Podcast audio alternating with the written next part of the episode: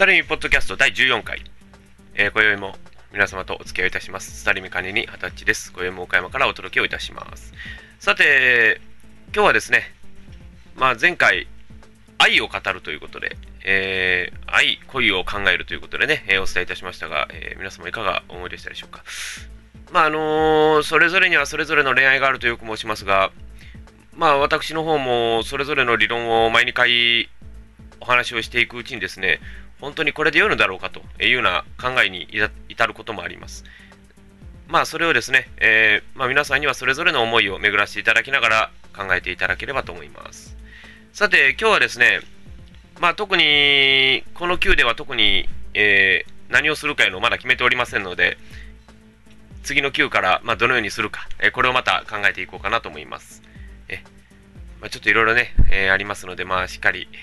話ができておればというふうに思います。それではスタルミポッドキャスト第14回始めることにいたします。どうぞよろしくお付き合いください。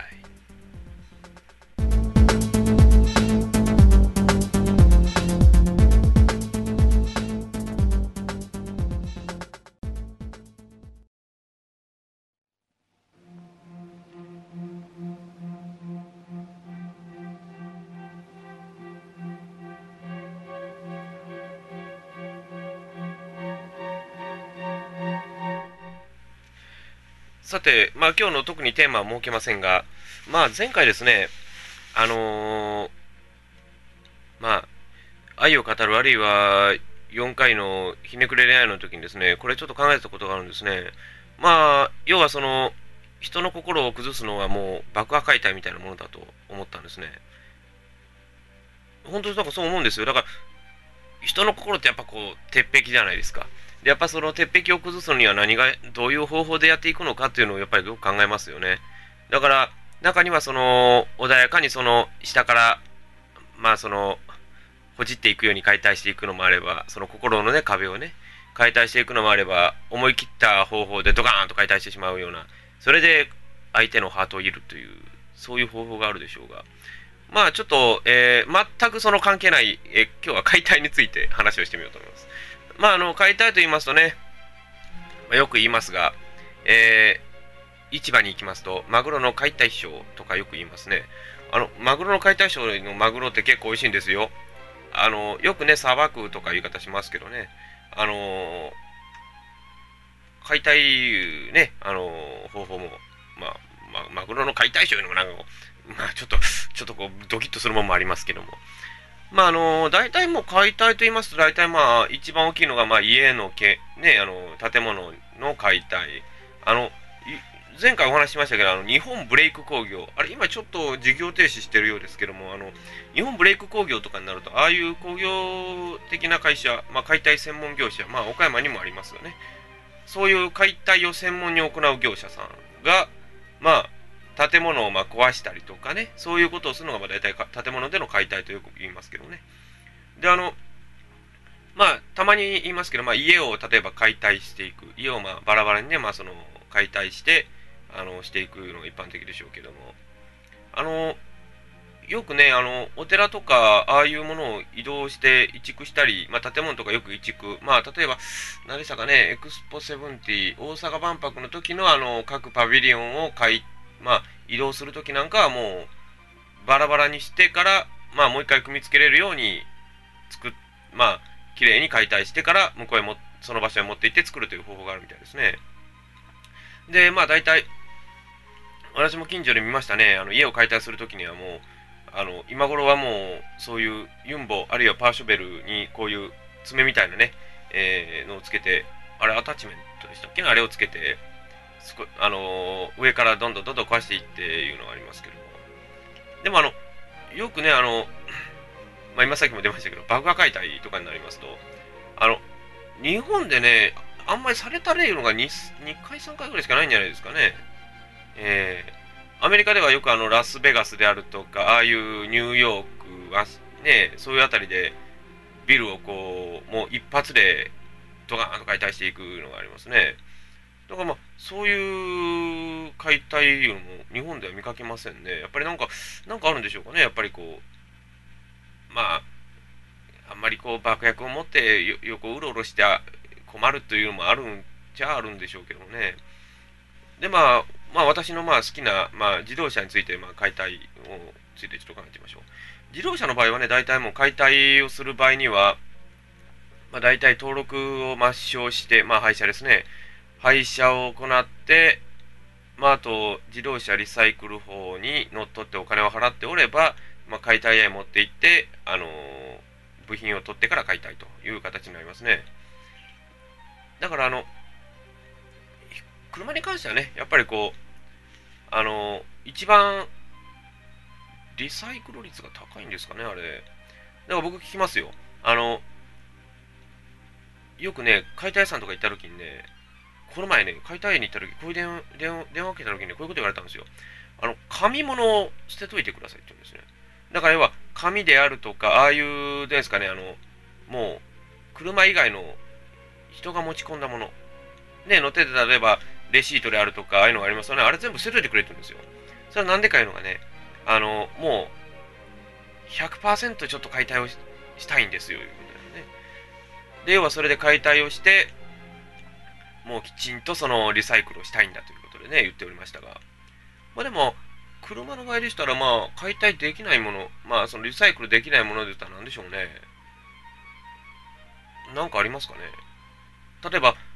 ガラスとしても部品を取ります、ガラスを取りますしね、ドアも全部取りますし、エンジンも全部取りますし、何がありますかね。リサイクルできないもの。例えばシートのね、あんこであるとか、あるいはフロアマットとか、ああいう内張りの布部分とか、そういうとこだけなんでしょうね。他のところはそういうのあるでしょうけどね。あと飛行機とかそうですね。飛行機が、例えばボーイング747、737、あるいはエアバスで言っても A300 とか330とか、あのあたりですね。あれ、飛行機ってね、結構、耐久年数があるだろうと皆さん思いがちなんですけども、20年ぐらいなんですね、実際。で、日本航空とか、ね、もう今もう、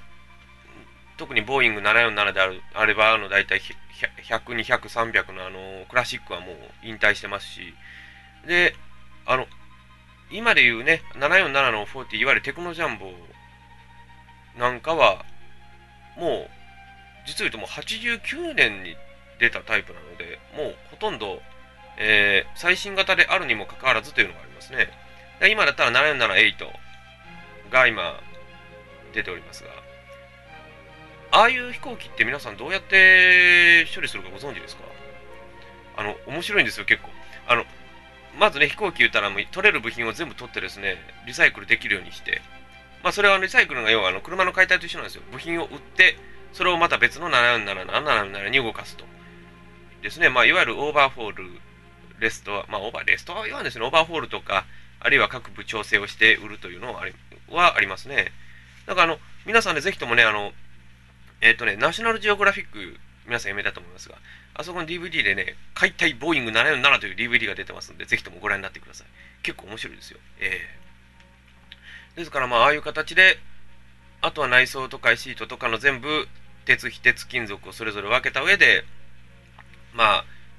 機体のジュラルミンですね、あれを全てアルミにして売ると。だから、そのナショナルジオグラフィックの DVD 見たとき思いましたけど、だいたい約7億円ぐらいは元が取れるみたいですよ。ですから、やっぱりそういうね、部品取り飛行機っていうのは結構あるんです。だから車屋さんでもよくね、部品取り言うて売ってますけど、飛行機にも部品取りがあるわけで、結構面白いんですね。で、大体今あるのが、よく有名なのが、モハーベですね。モハーベ砂漠ですね。あと、爆撃とか、ああいう戦闘地にいた、確かアリゾナやニューメキシコにあったみたいですね。で、飛行機とかをね、長期保存することを大体モスボールというんですが、要は目張りをしてね、中に窒素を入れて、そのまま置いとくんですね。そしたら結構飛行機も長持ちすると。ただ外から見ればもう塗装がハゲハゲであるというような、そういうさんさんたる状態になるようですけどもね。だから結構見たら今で言うと DC-10 とか、あるいは今で言うと DC-9、DC-8 もありますかね。DC-8 とか、あとボーイング757であるとか、まあ、737の初期ですね。あとトライスター、ね、L10、L10 トライスター。あれです、あっちのね、系統が作ってる会社ですが、ロッキードのやつですね。結構飛行機って見れば面白いですよ。だからまあ、そういう可能で見ていくという感じですね。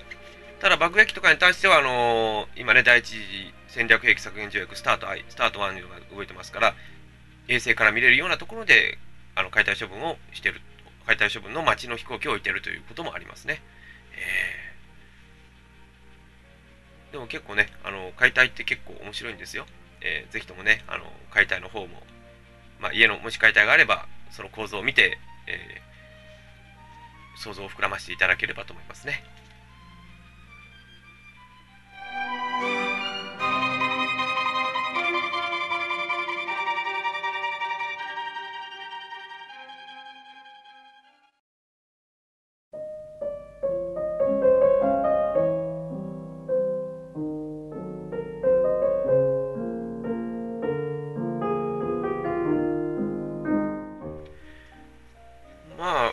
今さっきね、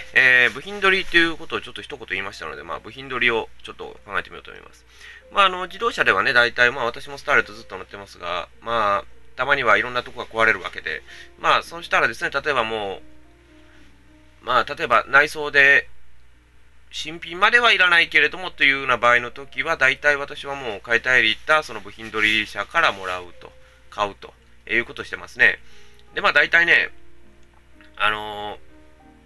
今、まあ、スターレットもそうですが、まあ、大体もう部品取り車が、ね、やっぱりなくなっていくっていうのはスターレットのまああるんですけども、まあ、できるだけその上質な部品取りを探そうということで、今、結構奔走はしておりますが、まあ、ただね、本当に部品取り車っていうのは結構いいんですよ。だから、エンジンとか乗せ替えたりとかね、あるいはもう丸ごと乗せ替えたりするときとかには本当にいいですね。もう本当に延命にはうってつけな分でありますが。まあ、あとエンジンをね、乗せ替えたりするときとかに、まあ、車を1台丸ごと持ってきて、そこから突っかえるという、そういう話の方がいいいうのもあります。まあ、あとはね、エンジンとかをね、大体よく僕も買うんですが、大体その時にはもう、エンジンがいいか悪いかいう判断は、まあその解体屋さんに置いてた期間等も関与しますけども、まあ、いいようにわからない場合があるんですね。その時には、まあ部品取り車の場合でしたらもうそのエンジン乗っている状態でわかりますんでね。まあエンジンをオークションとかで買いますと、大体乗せてみないとわからない的な考えがありますので、まあ一回あったんですよ。エンジン乗せ替えてみてね、クランクのオイルシールがいってたっていうのがあるんですよ。要はオイル漏れですわ。いうのがあったんでね、ちょっとそれもあるんで、まあ、部品取り車の方がやりやすいというのもありますね。で、まあ、飛行機とかね、ああいうのとかの場合だったら、大体まあ、部品取りは大量にありますわね。だから、例えば、今で言いますと、例えば、ボーイング、あるいはエアバス、まあ、あとも言えば、いろいろ、まあ、今で言うと、マクドネル・ダグラスですかね、ちょっと言いにくいですが、まあ、そういうのはありますね。今言った MD あるいは DC 系、ね、のいうのも大体ありますわね。で、まあ、面白いのがやっぱりまあ、例えばの話ですが、1977年です。多分ね、そのぐらいの年だったと思いますが、スペインのね、テネリフェで起こった、ボーイング747同士の、まあ、衝突事故。まあこれはよくテネリフェの悲劇とよく言いますけども、まあこの場合は、例えば今オランダにありますが、KLM オランダ航空、まあ今で言うとエルフランス KLM グループの一員ですが、その747と、あとパンアメリカン、パンナムですね、今もないですが、パンアメリカンのボーイング747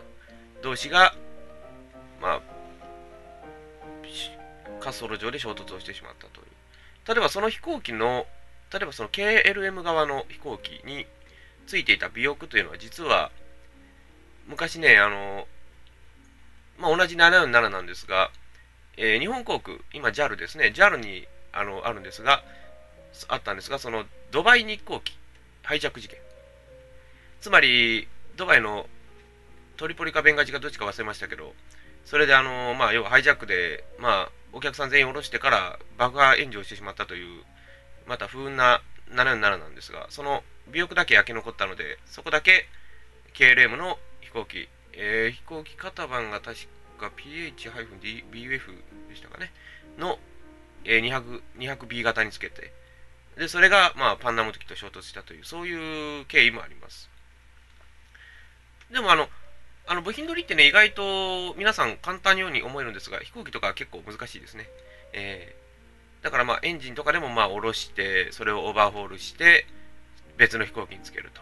いうようなことは一般的に行われているテクニックなんですね。で、飛行機がね、よくね、こういうことをよく言うんですよ。共食いということがね、よくね、飛行機の整備ではあるんですが、だから例えばね、同じ例えばボーイング747が3台あったとしたら、そのうちの1台を全部取ってですね、やり合ってしまうという、そういうのが共食い整備なんですけども、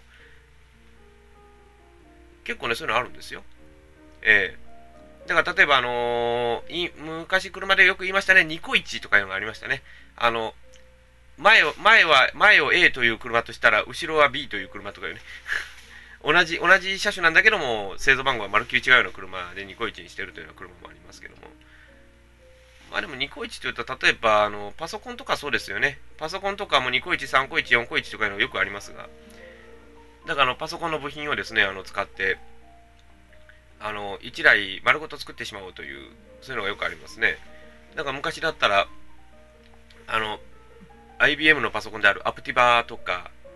あるいは FMV であるとか、ああいうのですね、もう、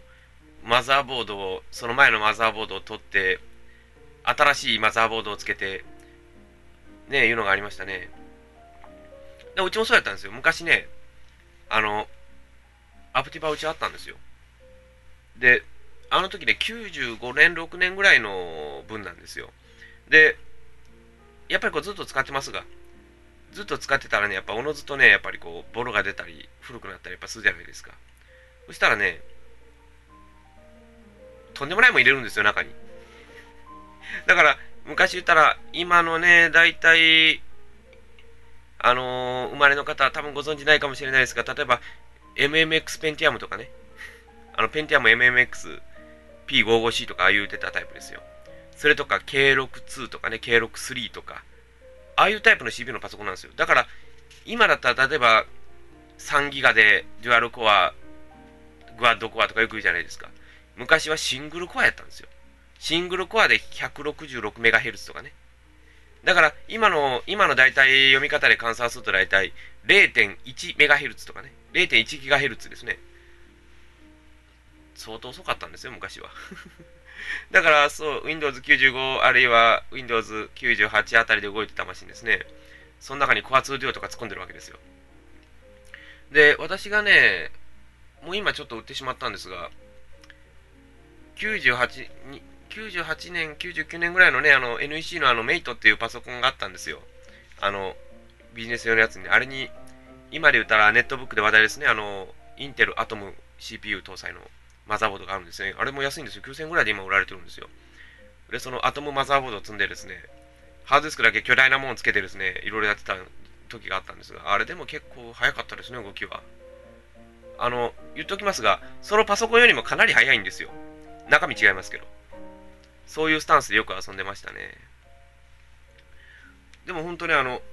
とよくあるのがもう本当に車とかでもそうですけど、やっぱりいろんなとこ行ってね、いろんなものをもらって帰ってくるんですよ。だから例えばいろんなですかね、ディスプレイ台とかね。だからこの前うちに送られてきたもありますよ。よくお店とか行って缶を温めるやつってあるじゃないですか。あれの部品を送ってきてですね、バラバラなんですよ。で、バラバラなんで仕方ないんで、近所の方にその缶ウォーマーいうのをもらってですね、それでその部品を使って直したことがありますね。あれ結構熱いんですよ。コンビニとかやったらまだそんなにね、ちょうど程よいぬくさなんですけど、20年ぐらい前のものになるともうものすごい熱いんですよ。90度ぐらいのもの触ってるような感じになるんですね。だから飲んでみてもあちちとか言いながらね、飲んでますけどね。でもやっぱりね、昔のものを長く使うという、そういう私たちみたいなこういう円数になると、大体そういうふうに思ったりしますね。ですから皆さん、ぜひともね、もし古いものがあったらね、それをどういうふうに生かすかいうのをね、ぜひ考えてみてください。そしたら結構ね、楽しく日々が送れると思いますね。はい、お送りしてまいりました。このスターリンポッドキャスト第14回、いかがでしたでしょうか。まあ、これからね、こういう話でいろいろ進めてまいりますから、どうぞよろしくお付き合いのほどお願いいたします。それでは、第15回でお会いいたしましょう。それではまた。